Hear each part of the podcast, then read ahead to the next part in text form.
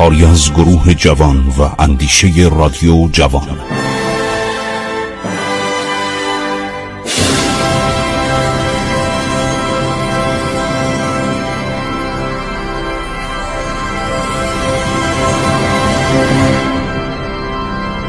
بسم الله الرحمن الرحیم. به نام خداوند بخشاینده مهربان خسرو معتزد هستم. در برنامه عبور از تاریخ با شما صحبت می کنم دوستان عزیز برنامه ما هر روز بعد از ظهر ساعت دو نیم به وقت تابستانی و زمستانی از رادیو جوان پخش میشه. خب ادامه بدیم برنامه رو. یادداشت‌های یارمالوف چون این یادداشت‌ها منحصر به فرد در دسترس نیست گفتم حمید سیاه اینا رو در روسیه در یک مغازه کهنه پیدا کرده ترجمه کرده. میگه دستی بوده.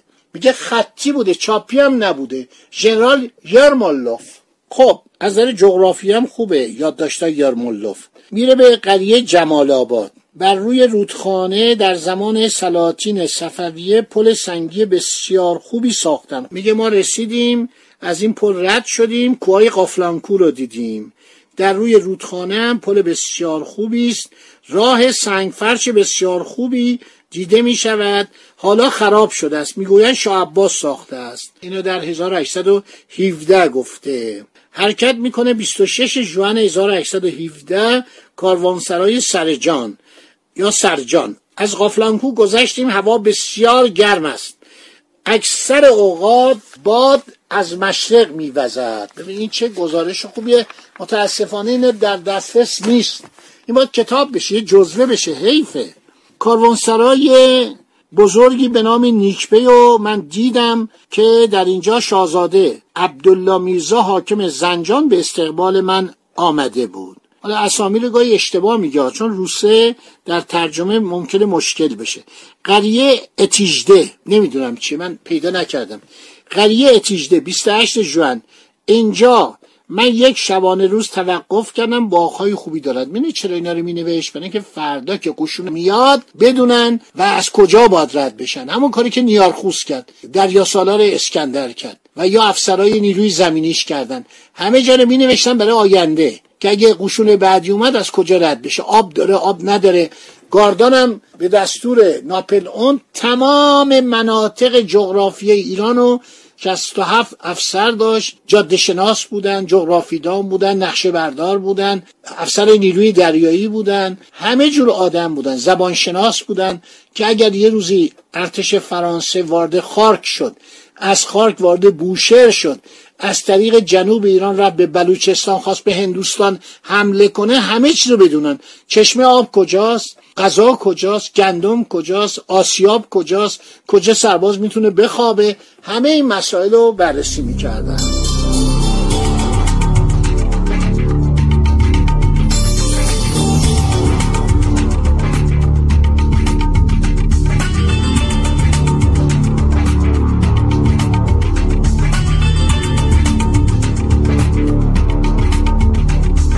خب یک شبانه روز در قریه اتیجده نمی‌دونم کجاست. به اصطلاح اقامت می‌کنه شهر زنجان سی جوان 1817 عبدالله میرزا پسر شاه حاکم شهر خیلی معدبانه از ما پذیرایی کرد.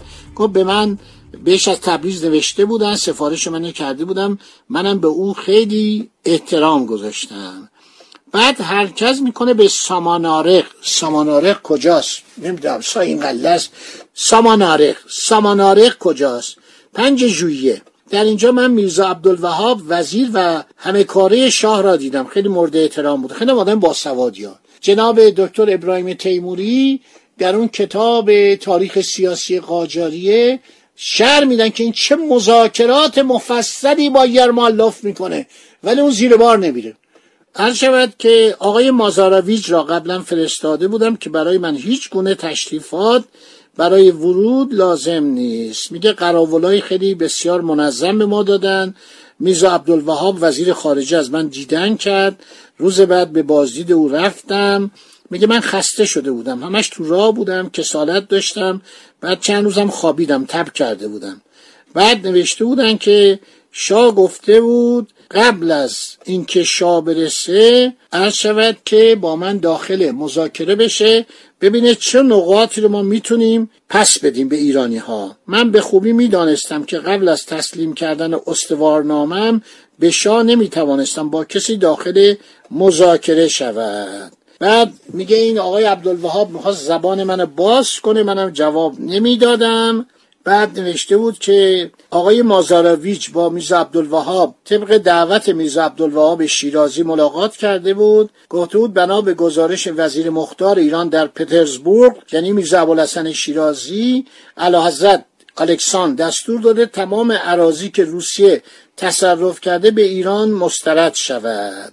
مازاراویچ گفت من نمی‌دونم. بعد دوباره آقای میرزا عبدالوهاب گفته اهالی گرجستان و داغستان قلبا میل دارن متعلق به ایران باشن. میگه هر شود که ما جواب به اینا نمی‌دادیم.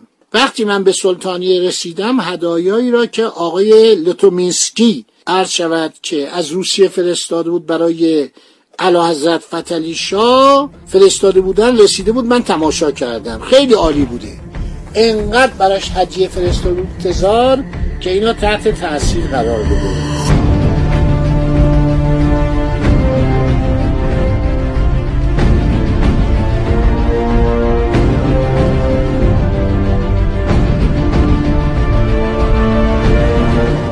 آقای عبدالوهاب به توسط آقای مازاراویچ فرمانی را که فتلیشا به او اجازه داده بود با من داخل مذاکره شود برای من فرستاده بود. ولی من به او جواب دادم تا حضور اعلی حضرت فتلیشا شرفیاب نشوم با هیچ کس نمی‌توانم داخل مذاکره بشوم. بعد میگه با هم چهار ساعت صحبت کردیم. گفتم که من دارم بهتون میگم فکر بیخود نکنید. من نیومدم این استانا رو به شما برگردونم. اهالی آنها تحت حمایت و به اصطلاح سیادت ما هستن هر شود که میگه هدایا رو نگاه کردم. تو این هدایا معمولا ساعت بود. آینه های بزرگ. خیلی فتلیشا دوست داشت آینه باشه. انواع اشیاء مستظرفه بود. تابلوهای نقاشی بود. خیلی سه عالی میفرستاد. حالا من پیدا می‌کنم توی یکی از این کتابا براتون می‌خونم که چه هدایایی می‌دادن. گاهی مثلا تفنگای خیلی قشنگ می‌دادن شمشیرای خوب می‌دادن جواهر می‌دادن انفیدان می‌دادن.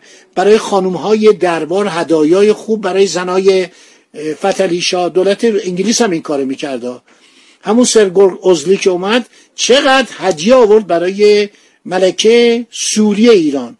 آقا بانو دختر ابراهیم خلیل خان جوانشیر بود. همون که علیه آقا محمد خان شورش کرده بود بعد تسلیم شد. آقا محمد خان که کشته شد این از در اطاعت در اومد دخترش هم داد به فتلیشا ولی فتلیشا از این بدش میمد خیلی خوب. میز عبدالوهاب آخرش به من گفتش که به یرمالوف که اومده از ایران تازه درخواستای دیگه بکنه. گفتش که شما بدون استرداد نقاطی که در تصرف شماست دوستی ما بین دولتین باقی نخواهد ماند. شاه عدم استرداد این تقاضا را توهین به شخص خود خواهد دانست. چرا که علا حضرت امپراتور روسیه به سفیر ایران در پترزبورگ فرمودند می‌خواهند برای بعضی از نقاط روابط دوستانه خود را با شایران به هم نزنند. میگه من جواب دادم. نوشتم اعلی حضرت فرمودن. به قول معروف کاسه داختر از آش بود. گفت اعلی حضرت تزار فرمودن که نباید خللی به دفاع ما از این نقاط که تحت تصرف ما هستن وارد آید. اگر ایشون گفتن پس بدیم ولی باز فرمودن که نباید نقاط دفاعی ما از دست ما بره. بعد گفتم که من اگر بخواید صلح به هم بزنید خود من یعنی یارمولوف اعلام جهاد داده سرحد را تا رودخانه عرس خواهم خواست. هر شود که تازه بهتون بگم جناب میرزا عبدالوهاب وزیر خارجه ایران شما فکر نمی کنید که عثمانی هم از این فرصت استفاده کنند خیلی از همسایگان ایران منتظری چنین فرصتی که ایران شکست بخوره. بعد نوشتم من قبل از که شما رو ببینم وقتی اومدم گرجستان تمام نوایی سرحد رو نگاه کردم. به خوبی بر من ثابت شد که یک وجب خاک کنونی را نمی‌توانیم مسترد داریم. حضرت امپراتور هم که گفتن اشتباه گفتن. من حالا به عرضشون میرسونم که ما نباید جایی رو پس بدیم. دوستان همینجا رو در ذهن مبارک داشته باشید. باقی مطلب میماند برای برنامه بعدی. ببینید چقدر تاریخ ایران شیرینه. چقدر تاریخ ایران شنیدنیه؟ این تاریخ آدم وقتی میشنوه گواراست و باید هر ایرانی تاریخ کشور خودش رو بخواند و بداند که گول نخورد. خدا نگهدار شما با.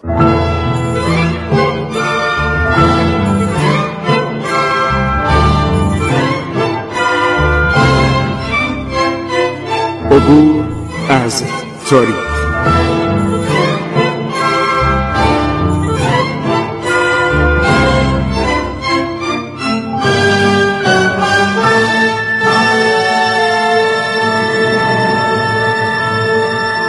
ایران با شکوه. سرگذشت ایران ما به روایت خسرو معتزد